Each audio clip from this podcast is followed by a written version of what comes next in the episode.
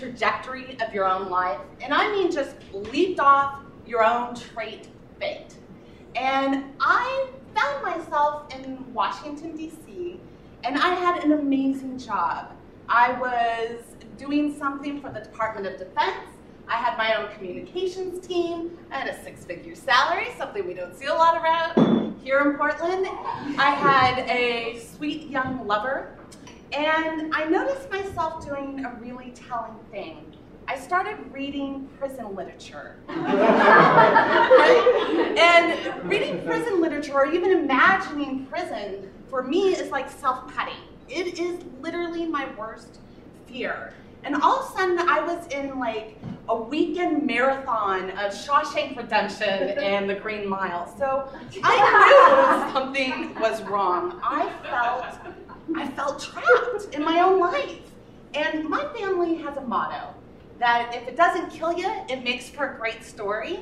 Yeah. And I was starting to get a little bit worried that my 30 something DC lifestyle would stop me from going for the story first and the adventure.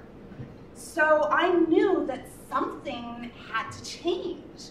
And I decided that I would do something I've done many times before. I have skipped out and put everything in storage. And I've lived in Bali and I've lived in Brussels and Amsterdam. But this time was different because I was one mortgage payment away, one sensible relationship from giving it all up. So I decided, giving it all up and staying to commute, to work every day. So I decided to give myself my own pink slip and slip on across the border to Querétaro, Mexico, where I volunteered for the Peace Corps. And that is when I met her. I was sitting down and I was having a beer at this cafe, and I hear this screeching of tires. And I look over, and there's this little red Jeep, and it's tilting on two wheels coming around the corner.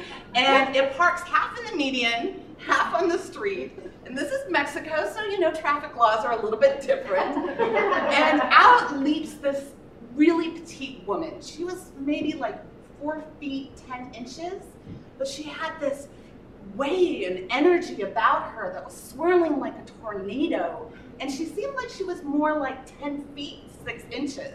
She hops over and sits down beside me, orders a beer without introduction, and I knew that I had met the Mexican Thelma to my Louise. and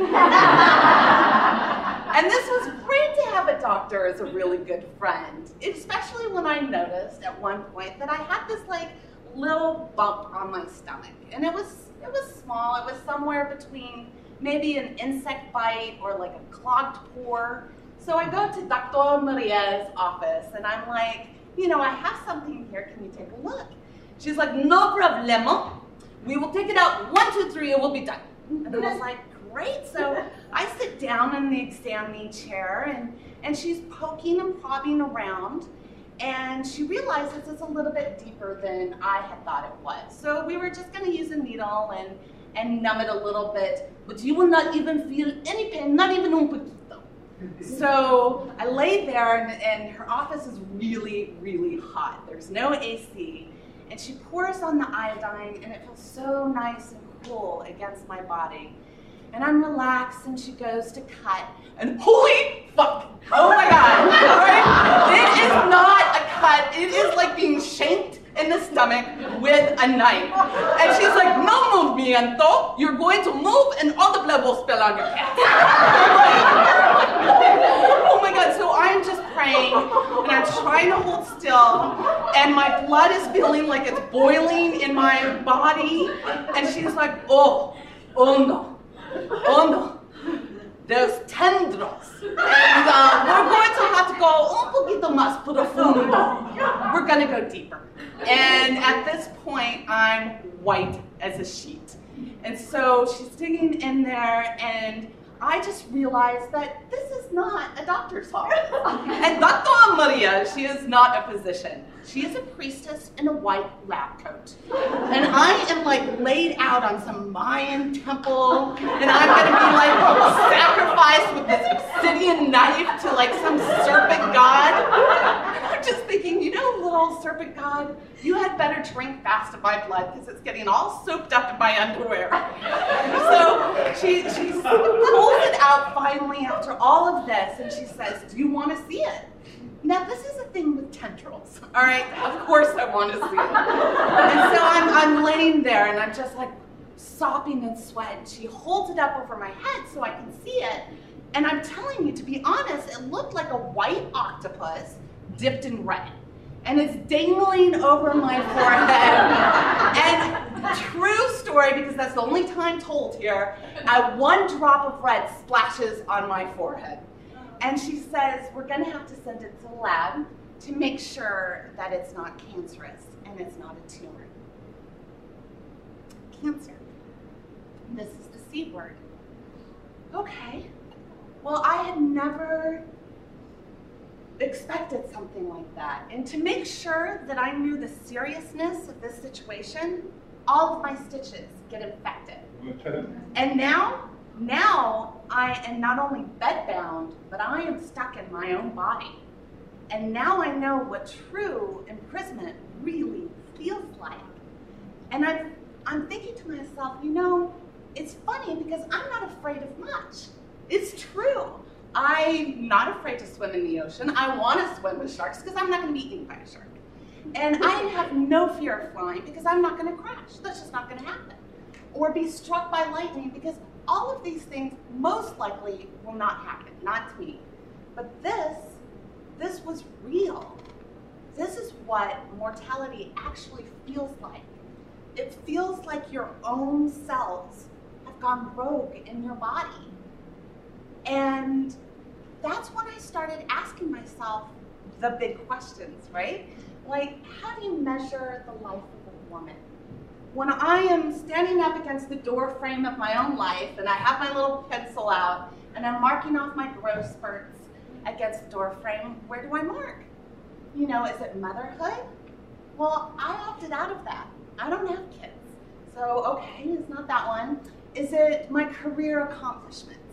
Well, at the height of all those DC power plays, I decided to cross the border eh, because I didn't want the glass shards in my hair, and so it wasn't that one. well, was it romantic love, being that really special someone to the other side?